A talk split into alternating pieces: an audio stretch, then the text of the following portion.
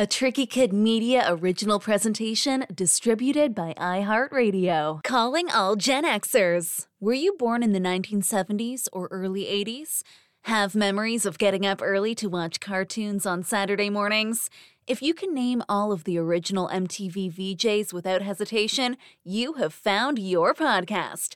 We bring you all the spoils of being a kid in the generation of excess and a teenager heading towards a new millennium, with all the music, games, movies, and events that shaped us proudly as Generation X as we celebrate growing up 80s and groomed in the 90s. Hosted by filmmaker, DJ, and lover of all things analog, Roy Turner. Hey there, everybody. Welcome back to Growing Up 80s and Groomed in the 90s. I am your host, as always, Roy Turner, and we are going to jump ahead 10 years now to 1992 and 92. I could do an entire episode just on, like I said, just on the wrestling, just on the metal, just on uh, the music, just on the video games, just on, you know, from. And so now we kind of get a chance to kind of actually do that. We've got Rez from the Toadies and Aaron Meyers from AM Sale, Comic Sales, Comics Therapy. It's going to be a comic Christmas, man. 82 outside of my own preferences was a, such a massively pivotal year for music obviously with nirvana and the grunge movement and things like that. And what's so great about 1992 i mean man there are so many records where i could do an entire episode just on one record.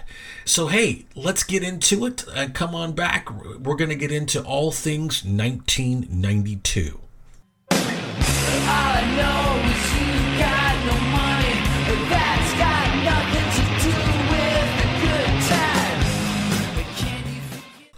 All right, so let's get into this, man. Come on now.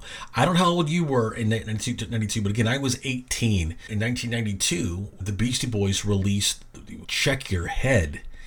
And there's not enough is said about how that record not only succeeded, but succeeded in the face of this grunge movement after Paul's Boutique was criminally ignored and and unsupported. I called up my old friend Kelly Willis we saw the Check Your Head tour twice that year.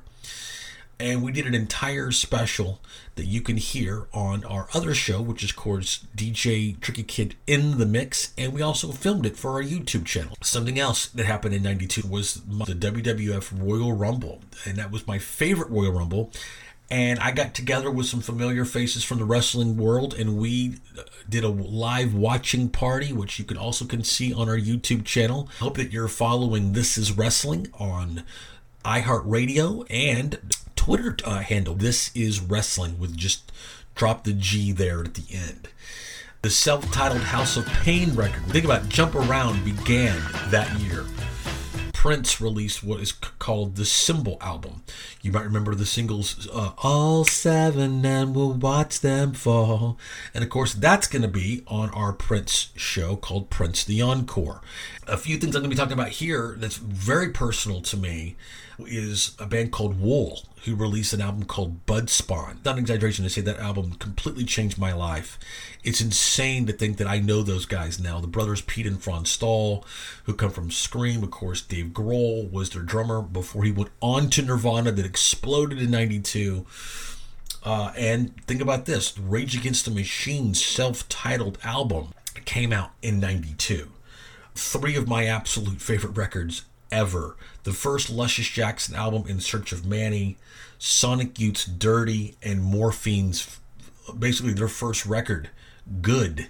I love how all the records are just one title, one word, Good. Yes.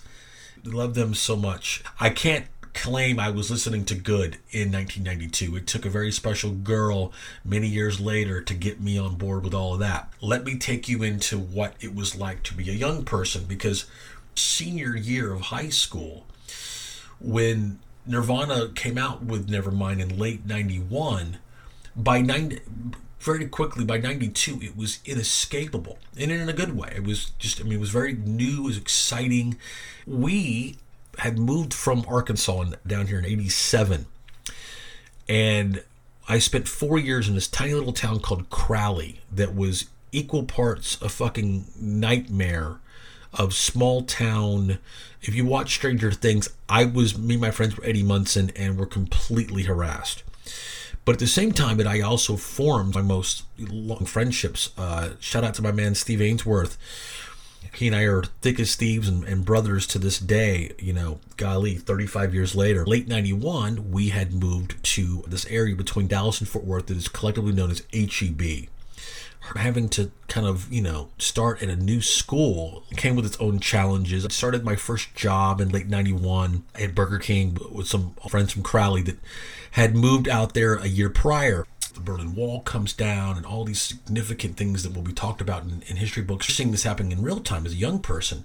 In February, the, the Cold War officially ends. ends. Um, golly, the fucking in Wayne's World. I'm thinking about that. That started Wayne's World, the movie was released. Grunge in Seattle this year. One of our all-time favorite movies is the Cameron Crowe vehicle for called Singles, which is you know right in the heart of that. And then of course Reservoir Dogs. Think about that. Reservoir Dogs, Singles, and Wayne's World and Basic Instinct all were in the theaters in 1992.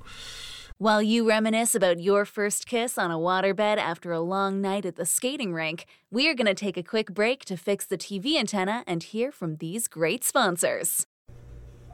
Hey guys, while we take a break, I wanted to tell you something about my favorite venue in Texas uh, and maybe the world over. Uh, if you have never been to the Texan Theater in Greenville, which is uh, it's you know a little ways north uh, on your way to Oklahoma. Uh, it's a, uh, I guess it's about an hour and a half, maybe north of of Dallas. Uh, it is the greatest venue in the world. The proprietor, owner, and just all around badass Barbara Horan p- puts on one of the most unique experiences you will ever have in your life. Uh, she approaches things from a very different business model that I think the whole world should embrace, and we would all would be uh, better for it. It's just this amazing uh, experience where you get to see uh, one of your favorite artists up close in a gorgeous venue, and dinner is included. Uh, unlimited drinks are included. Um, you know, she treats her staff so well. They're not getting the whatever the two dollar an hour and relying on tips things. She makes she takes good care of them. N- literally, none of them have had to suffer uh, throughout the pandemic. Thankfully, uh, Barb's just a great gal, a great person, uh, very creative, and just uh, just one of my favorite people. And so, if you're ever in Greenville or even near, anywhere near Dallas, make a point to visit the Texan Theater in in, uh, in Greenville. And as you know, we're working on our uh, King's X film project. You know, as you know, I'm a filmmaker myself, and so we'll be should be talking about that pro- maybe in the context of Tribeca soon. Uh, but we will be having the film along with a live performance uh, with King's X there at the Texan Theater uh, as soon as we can get this sucker done. So, so once again, Texan Theater in Greenville, check it out. Hey folks, this is Brian O'Halloran. You might know me from such iconic classic films as Clerks, Mallrats, Chasing Amy, Vulgar. Anyway, you're listening to Tricky Kid Radio.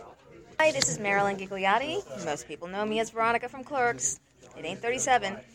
Tricky Kid Radio with Roy Turner. Hey everybody, this is actor musician Scott Schiaffo, best known from the Kevin Smith films Clerks and Vulgar. You are listening to Tricky Kid Radio with Roy Turner. Joining me, fresh off of a, of a tour celebrating their 25th anniversary of their 1994 seminal debut album, The Man, Mark Rez. Rez, how the hell are you, sir? Good. Uh, recovering from two months of touring. First tour we've done in five years, but yeah, it was probably uh, our most successful tour as far as number of people attending. I saw the show on Friday in Dallas, and it was seemed like an old school reunion there. And also joining my man from Comics Therapy, as well as AM Comic Cells, the authority, the man, Aaron Meyers. Aaron, how the hell are you, sir? Good. Just keeping on the grind. 1992 is a significant thing, uh, especially for uh, for Rez, because that was the year that you joined the Toadies, right? Um, it was late 1991, but 92 is, um, yeah, it was I think that's when I recorded, did my first recordings with the band. So uh, yeah, uh, that was a big year. Yeah. Yeah. Cool. So, well, yeah, I think it's cool because not are we, you know, 30 years of you being in the band. Uh, it's kind of 30 years of the band's uh, first recordings. Uh, but even crazier, you know, now that I think about it, you know, 1992 was the first year that you and I met uh, at, at Kelly Parker's house. Uh, oh wow! I yeah. didn't realize it was that long ago. Yeah, so I was thinking that too. I was like, I, I remember because uh, Aaron, to, to, fill you in, there was this little club called Mad Hatters that was uh, in this little area of Fort Worth, and uh, the guy that ran it uh, was a great friend of ours. Rest in peace, Kelly Parker. He passed away about ten years ago, and he literally lived like right behind it. So his Yeah. house kind of served as uh, it's kind of like the green room in a sense. Mhm.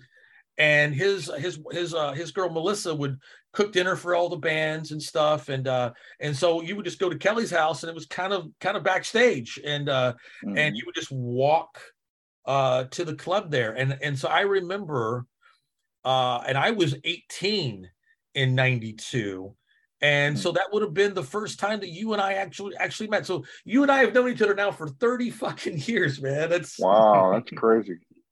so so and so the very Where's the time go? i know man i know so the very first recordings would have been uh would that have been velvet Uh, yeah. Before that, we were on this compilation called uh, "Heaven on a Stick." That was all uh, Dallas Fort Worth bands doing cheap trick covers.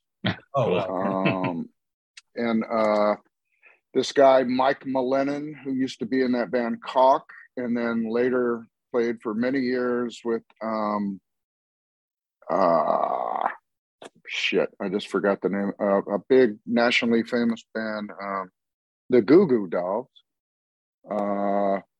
But anyway, he put out this compilation. He's a big Cheap Trick fan and just got a bunch of local bands to record their favorite Cheap Trick song. And I'd only been in the band a few months, and they said, "All right, we're going in the studio to record this." It's like, ah, cool, because I was a Cheap Trick fan too. what what so we did that.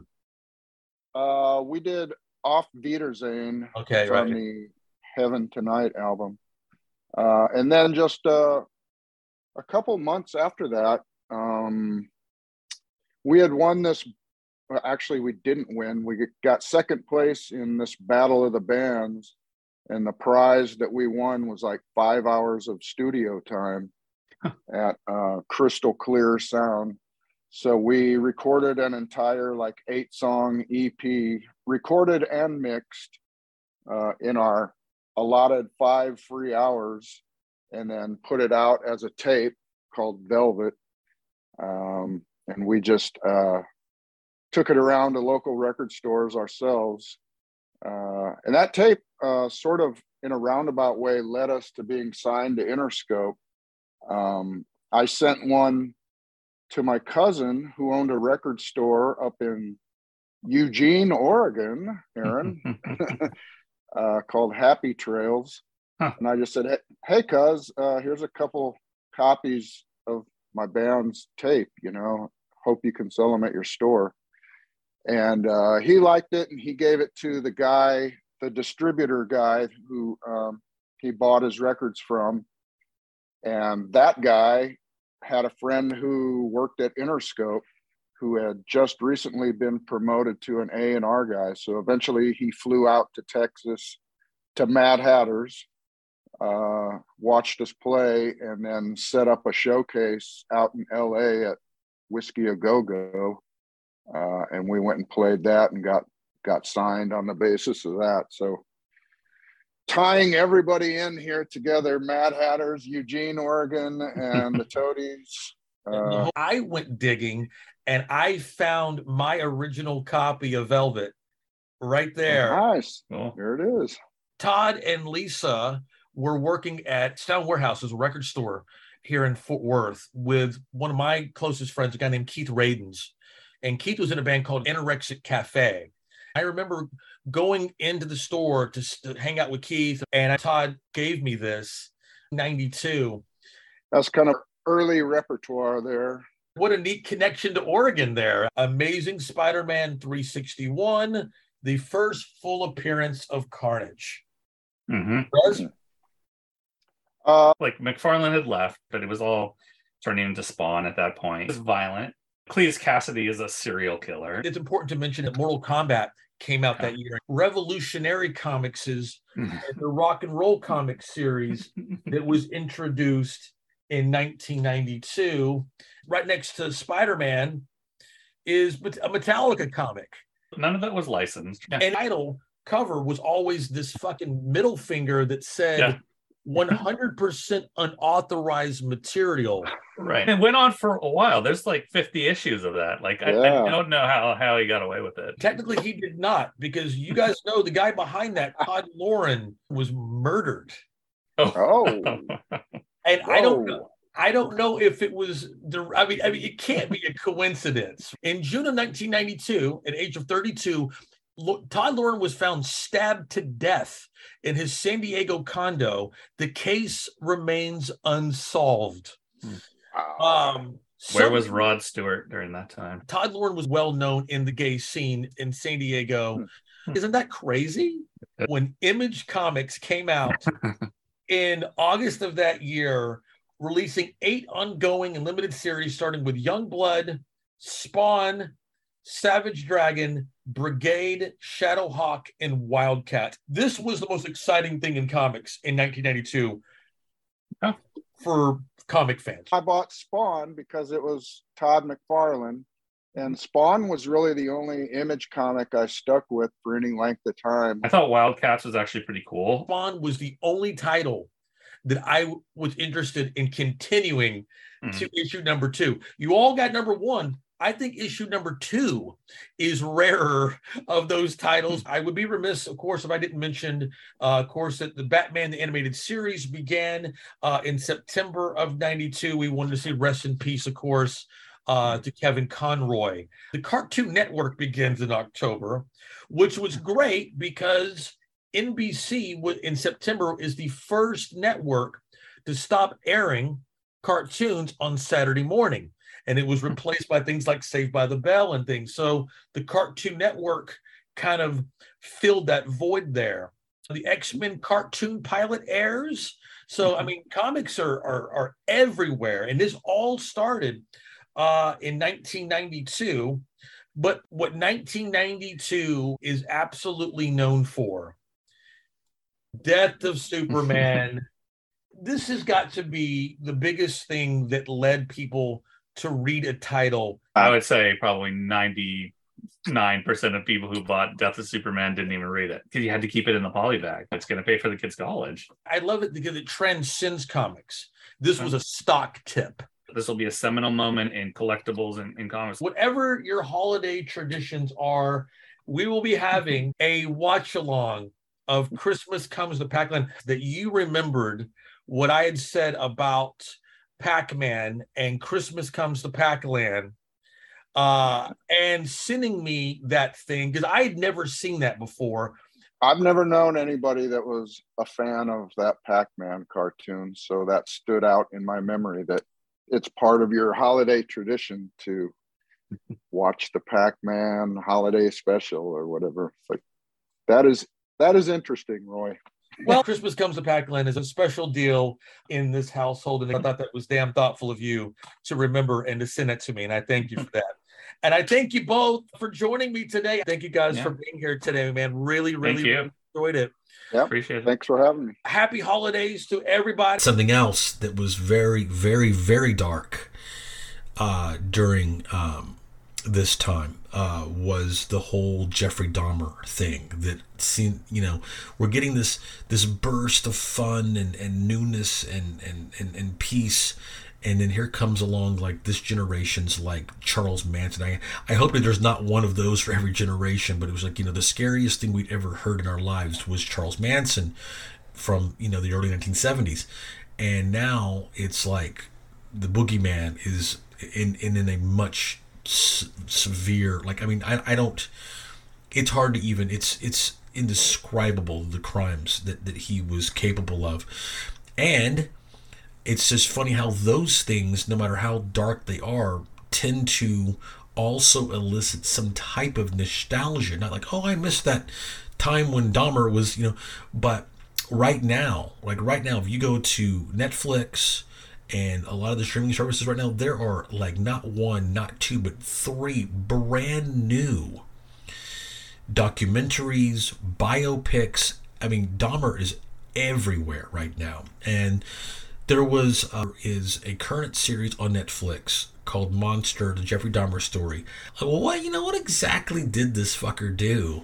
Uh, I mean, I kind of knew a little bit, but I, I made the mistake of, of reading or trying to learn how good this was. And I was curious enough about it that I thought, man, I'm, I'm going to check this out. Set ready to watch it. And I was about 20 minutes in where it's he's about to, you know, pull the trigger on his first grisly act. And I was just like, you know what? I can't do this, man and you know, and maybe more of a more of a factual thing. I know that uh, the guy that made Paradise Lost, Joe Berlinger, has got a thing called uh, um, I think it's called like Dahmer the Murder Tapes. There's another one called My Friend Dahmer about this correspondence. Uh, that's that's I don't need all of that, but uh, but anyway, if you're if you're into true crime, I have heard really really great things, but uh, about that Monster Dahmer series currently airing on Netflix. But being uh, a young person and seeing this in the news at the time, it was easy to ignore because we didn't have what we have today, where you know, I, I know way too much about, you know, the Kardashians' lives without even actually ever seeing a single episode of any of their shows. It's just, it's inescapable. And so if that were to happen now, oh, so, so, so it's like, you know, I, I remember what it was like in 92. And now, I mean, I couldn't, you know, I couldn't, couldn't only imagine. But, uh, but we're going to take a quick break right now, and we're going to come back uh, with the month of March from 1992, the month that I turned 18, uh, and so much more. So stick around. The growing up 80s and groomed in the 90s. Tricky Kid Radio is distributed by iHeartRadio and is available on Spotify, Apple Podcasts, and the Google Play Store. Subscribe for free on the iHeartRadio app or on your favorite podcast platform. Subscribe to Tricky Kid TV on YouTube.com for a stunning visual look at all the fun we have here, plus exclusive content, short films, and more. Follow us on social media. Our Twitter handle at Tricky Kid 2 type Tricky Kid Radio Podcast on Facebook, and DJ Tricky Kid on Instagram.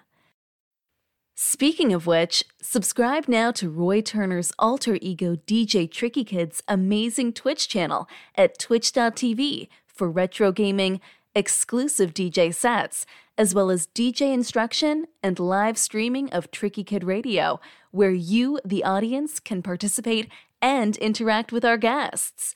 Don't miss a single stream so you can be up to date on the latest on all things Tricky Kid. Subscribe now at twitch.tv slash DJ Tricky Kid. Hey folks, this is Brian O'Halloran. You might know me from such iconic classic films as Clerks, Mallrats, Chasing Amy, Vulgar. Anyway, you're listening to Tricky Kid Radio. Hi, this is Marilyn Gigliotti. Most people know me as Veronica from Clerks. It ain't 37. Tricky Kid Radio with Roy Turner. Hey everybody, this is actor and musician Scott Schiaffo, best known from the Kevin Smith films Clerks and Vulgar. You are listening to Tricky Kid Radio with Roy Turner. All right, so like I was saying, so in March of 1992, I turned 18, and you know, for a young man, that's a, that's a that's a big milestone. That's a big hallmark there, and there were so many things that were I was feeling around that time about that being turned on to so much new music and largely in part because there was a lot of things that were around me at that time that I wanted to talk about. I mentioned my, my friend Steve earlier uh, in the program is that what was happening was was that around 91 like the previous year uh through and I talked about this a little bit on the 91 episode but something uh, kind of a bit of a lightning bolt, you know, kind of hit our lives in the in the form of we talked about forming lifelong friendships. Uh, when we had moved to Crowley in '87, we before our house was ready to move into, we actually stayed with some relatives, and those relatives had some neighbors. Man, they weren't exactly next door, but you know, kind of up the street were these two brothers, uh, Chris and Jeff, that were musicians and 1987, especially at age 13, I didn't know anybody that was actually had, you know, a drum set in their house and and could play guitar and all. The, I mean, they, they were older than us by like you know a good five years. Fast forward to 1991, you know, it, it, even though it's only four years, I went from ages 13 to 17. That's a that's a that's a quantum leap, right? That now I'm in my own. Now I'm a musician. I've got a drum set in my house, and and we're me and Steve are are jamming in this little tool shed we had in the back in the backyard there.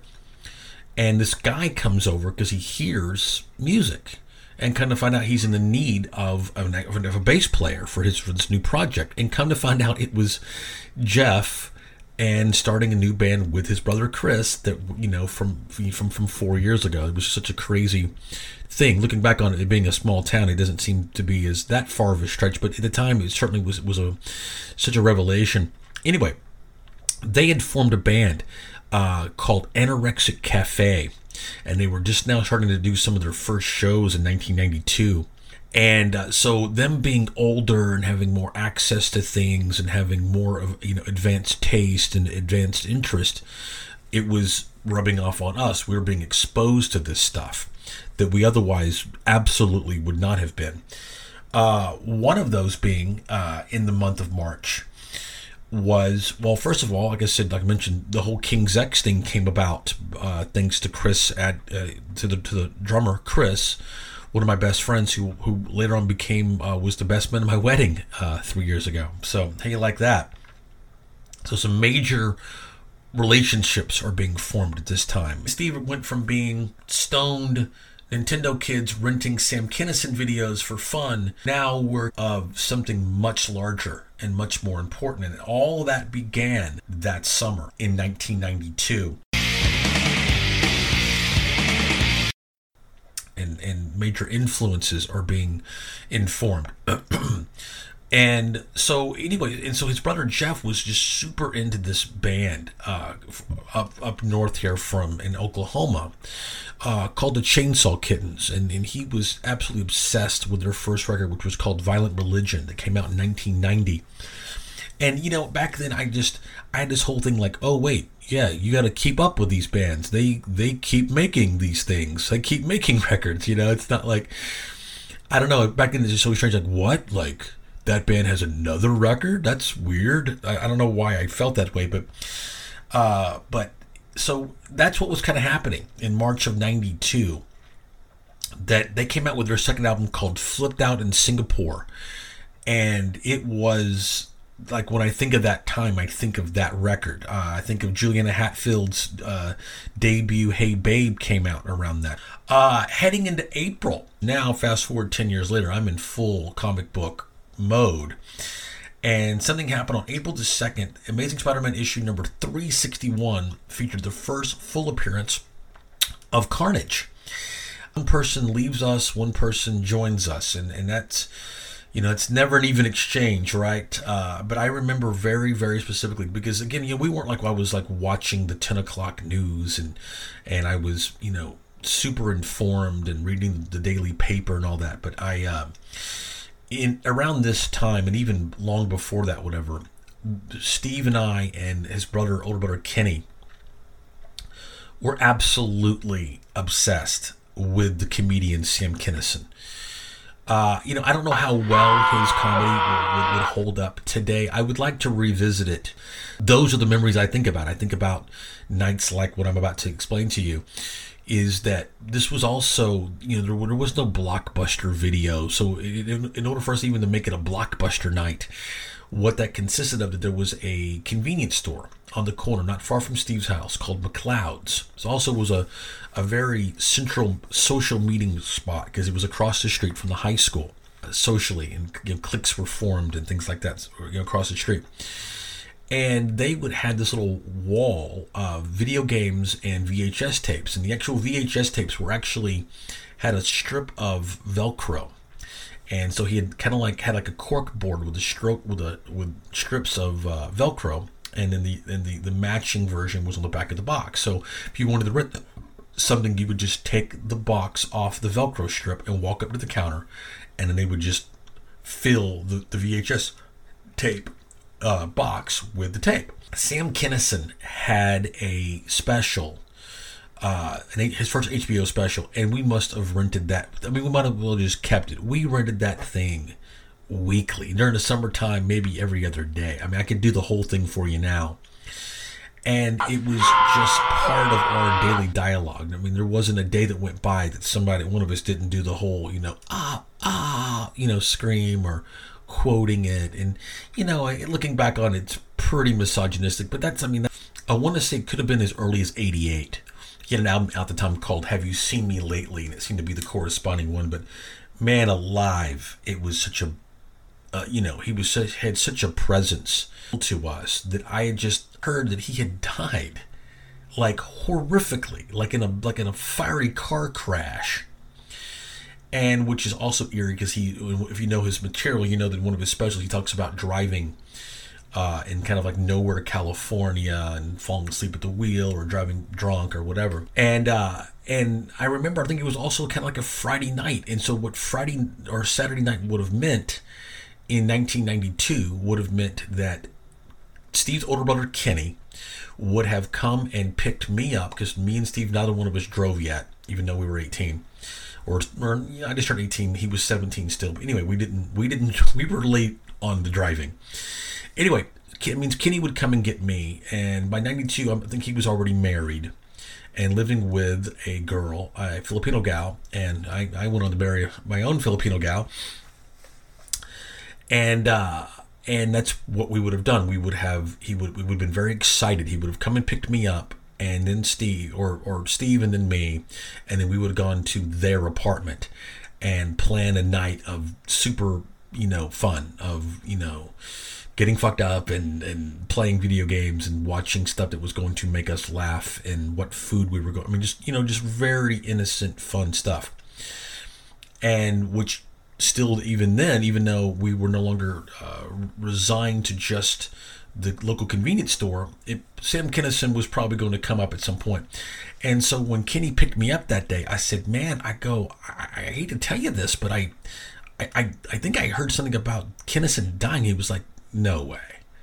And we went about our, but we made it a point. This is what you had to do back then. You couldn't just go to your computer. I mean, think that's what I really want to put you there. You couldn't just walk over to your computer or this little thing in your pocket and go, you know, is Sam Kinison dead?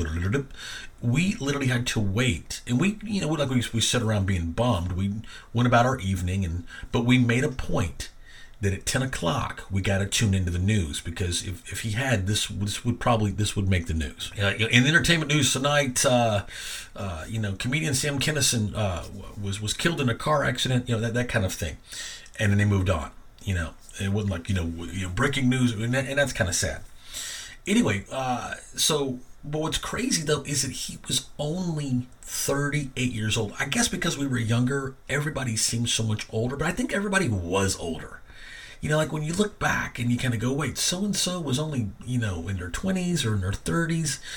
I think just people were just older. They didn't live as long, you know, because I am 10 years older than Sam Kinison was when he died. And I feel like I, I've lived half the life that he has. And and I look at half that age, you know. I mean, he already just seems so much older. great documentary that came out in 2017 called I Am Sam Kinison. You gotta check it out. I was meeting new people. It was like hearing stuff like from the Pixies for the first time. And there was this guy named Matt uh, that looked just like, or at least he had the hair at least, of Anthony Kiedis from the Red Hot Chili Peppers. And he was kind of an exciting, eccentric kind of guy uh, it, it's rare. I look back on that because I've always been a leader, and, and in, in, that moment I was not a leader. I was a follower, and and he was the leader, and I was kind of following him, and he was kind of leading me into places that I I wasn't sure I wanted to go. Don't get me wrong. I have got great memories of getting stoned with Steve and and playing video games all night and laughing and goofing, and, and I wouldn't change that for the world. When I moved here in '87, man, I was Mister spelling bee champion, the, the nerdiest, you know, straight laced guy. And it wasn't until I reclaimed that for myself that I really started to feel like myself again around the release of Alice in Chains' Dirt record. For whatever reason, I wanted to be cool and be down with this guy. He took me to see a band I'd never heard of before, the Afghan Whigs. Of course, now I know them. And I never had heard of the Pixies or the Flaming Lips. Suddenly, it's like, you know, I'm in this car with this dude and, and all of his crazy friends. And on our way to trees, he had very powerful mescaline that he had mixed with uh, like the powdered version of like Nesquik. They called it chocolate. They were just eating it. I can remember taking this stuff. We'd gotten some hotel room and HEB. And like this was one of the biggest nightmares of my entire life. I got a head full of mescaline. I'm in this crazy car and absolutely terrified the whole night. It was one of the last times I saw Matt because, because school ended in May. So that's how I kicked off May of 1992, having my first and only mescaline experience with the Afghan Whigs. And talk about things coming to an end, man. That's uh, later that month, Johnny Carson has his final appearance or his final hosting after, you know, what? Like how many years of hosting The Tonight Show? And so it has come to this. I uh, am one of the lucky people in the world. I found something I always wanted to do, and I have enjoyed every single minute of it. I want to thank the gentleman who've shared this stage with me for 30 years, Mr. Ed McMahon, Mr. Doc Severinsen. You people watching, I can only tell you that it has been an honor and a privilege to come into your homes all these years and entertain you. And I hope when I find something that I want to do and I think you will like and come back that you'll be as gracious inviting me into your home as you have been. I bid you a very heartfelt good night. I think the next week, this is where Jay Leno took over. So Jay Leno has been on there, had been on there for 30 years, and did it up until 2014. I, thought it was kind of a neat parallel too that that uh, you know that David Letterman began in '82, Jay Leno began in '92. I loved uh, the Arsenio Hall show, and I watched it every single night, including the the Party Machine uh, show with Nia Peeples. It was kind of like the after party, you know, Arsenio Hall, and a lot of people, you know, you see it now. When you see that video of the 90s and it's Bill Clinton wearing sunglasses like a like a jazz man and playing like the saxophone like well keep in mind I grew up in Arkansas where he was the governor the entire time I was alive there. Uh, and that, so that episode of Bill Clinton and Arsenio Hall aired that same night uh, but June 10th, the very first MTV Movie Awards began. 92, by 92, they had their own movie awards that seemed way more legit and definitely more fun than the actual Academy Awards. And also, Kate Upton was born. So June 10th also brought brought us Kate Upton. The Cure uh, had released Wish a few months earlier, the same day as the Beastie Boys. Check your head. Uh, I remember sojourning to Texas Stadium. I believe that was my first time ever going, and it was me and Steve and Jeff from Anorexic Cafe. Me and Steve weren't going to be going to some Cure concert in 1992 without his influence. I mean, he drove us. I think he might even got us the tickets. Seats isn't in a stadium like way in the back, but for us it was just like we would have gone to any concert. Just we're leaving Crowley, going to this very disconnected experience because the place was so big and I didn't really know any of their music. I just knew that the girls that I went to school with were into them. And and hopefully by being at this show this was going to finally get me laid because I could talk the Cure to them. And because those those were the girls I was interested in definitely. Were the Depeche Mode Cure goth girls. That was my shit.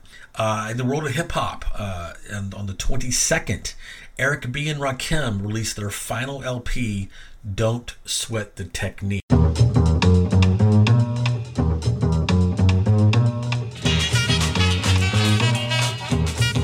Don't the technique.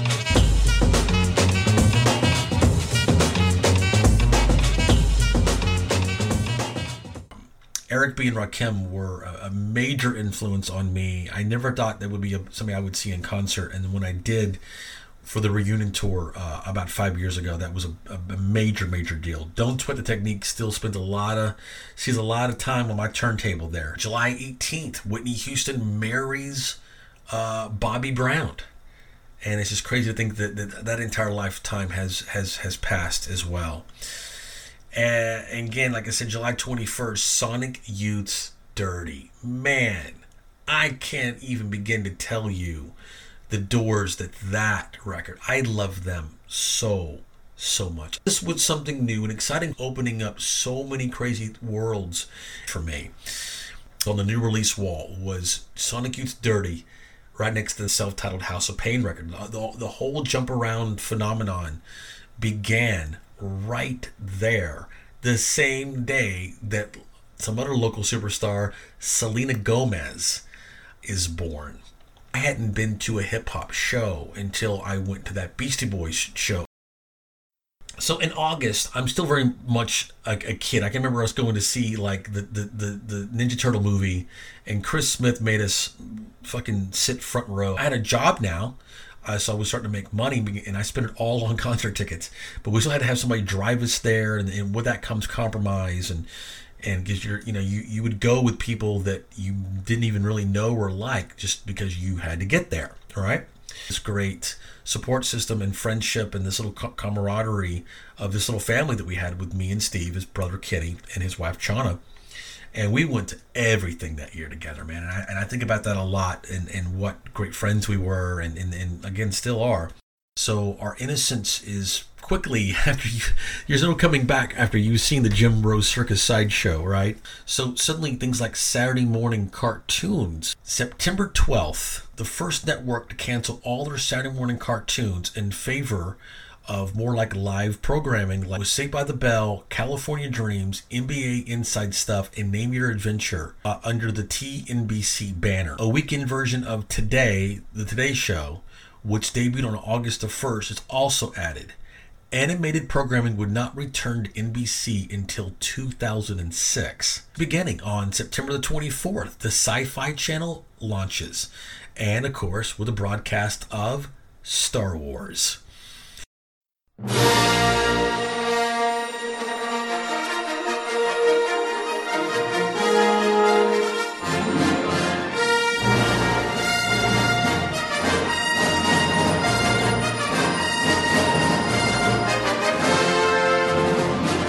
there was a guy that I worked with at Burger King that said he could get some killer ecstasy, like the real deal. Not in and this is something else you should know in the news at the time. This thing called um was that Michael Alig thing? You know the whole like party monster thing that was like a movie about this guy named Michael Alig and the whole New York City club kid thing and all that.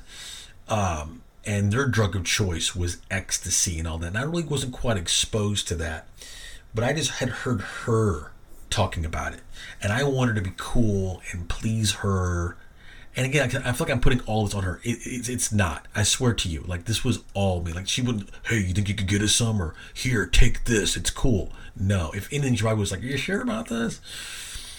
And um, anyway, uh, and I I wanted to be the man. You know what I mean? She's my older sister. I wanted to be like, hey, that thing you've talked about before, check it out. I can get it, and we're gonna do it together. It's gonna be beautiful and all this. And again, there was this outside influence of some friends of hers that had the guy she was dating at the time had these this this these this this couple that she he was friends with that became friends with us very briefly, but very influential uh, for for better or for worse. This was really the year that we got turned on to the violent femmes. Nothing controlled my life more than, like I said, Vulgar Display of Power, Beastie Boys Check Your Head, and End of Silence Rollins Band. But with me and my sister, our thing, our soundtrack, because I was hanging out, like I said, on if I wasn't over, you know, with Kitty and Shauna with with Steve, I was now over here with my sister Nikki and her boyfriend and at this couple's house and getting turned on to all these new experiences. So, um, anyway, so the fact that we were finally going to see the Violent Femmes in concert was just otherworldly. It was just, it was like the second coming. I, we, I, I, to this day, I cannot even think of, of any other time we were more excited about anything. In and in 1992, 68, 78, 88, she was only 24? Yeah, or 22. 68, 78, 88, 89, 90, 91, 92, yeah, 24. And, um, and they were opening for the B 52s which you know they were cool. I probably knew a couple of their songs, and it didn't matter. I'm not a U2 person, but again, I would have gone to any concert. And as we returned back to Texas Stadium for the third time that year, The Cure, then Metallica, and now U2. But more importantly, Public Enemy was opening, but I had no idea who the Sugar Cubes were with Bjork, and they opened, and that started a whole obsession with her and in getting to see Public Enemy, and you know, in you know, in, at the height of their powers in 1992 was just really, really, really something. Rounding out November, something very, very political. Two powerhouse political things happened on the same day on, on November the third. Rage Against the Machine releases their debut record. Think about that. Think about the first time you were able to hear "Killing in the Name of" happened on November third and that evening, Bill Clinton wins the presidency. We talked about him, you know, during the campaign, you know, with the sunglasses and the saxophone and all that. Uh, that same day, George Bush was giving his concession speech. Remember, uh, Home Alone 2. My sister loves the Home Alone series, and she, I think she likes part two as much as she likes part one, but not even, maybe even more so. And uh, again, and on November 23rd, Miley Cyrus is born. So Miley Cyrus, Nick Jonas, Demi Lovato, who else we say? Selma, uh, Selena Gomez, all of them are turning 30 uh, this year, which is which is pretty funny. And two of the biggest movies, The Crying Game and The Bodyguard, both came out on November 25th uh, of that year and uh, along with probably the worst movie I've ever seen ever, especially at the theater, was the movie Toys with Robin Williams and LL Cool J. Chris used to drag me to the Dollar Theater, and we would go see anything. Like we, you know, just do whatever. And we went, and that to this day, when people ask me what is the worst movie you've ever seen, I, I think of that one. It's just abysmal.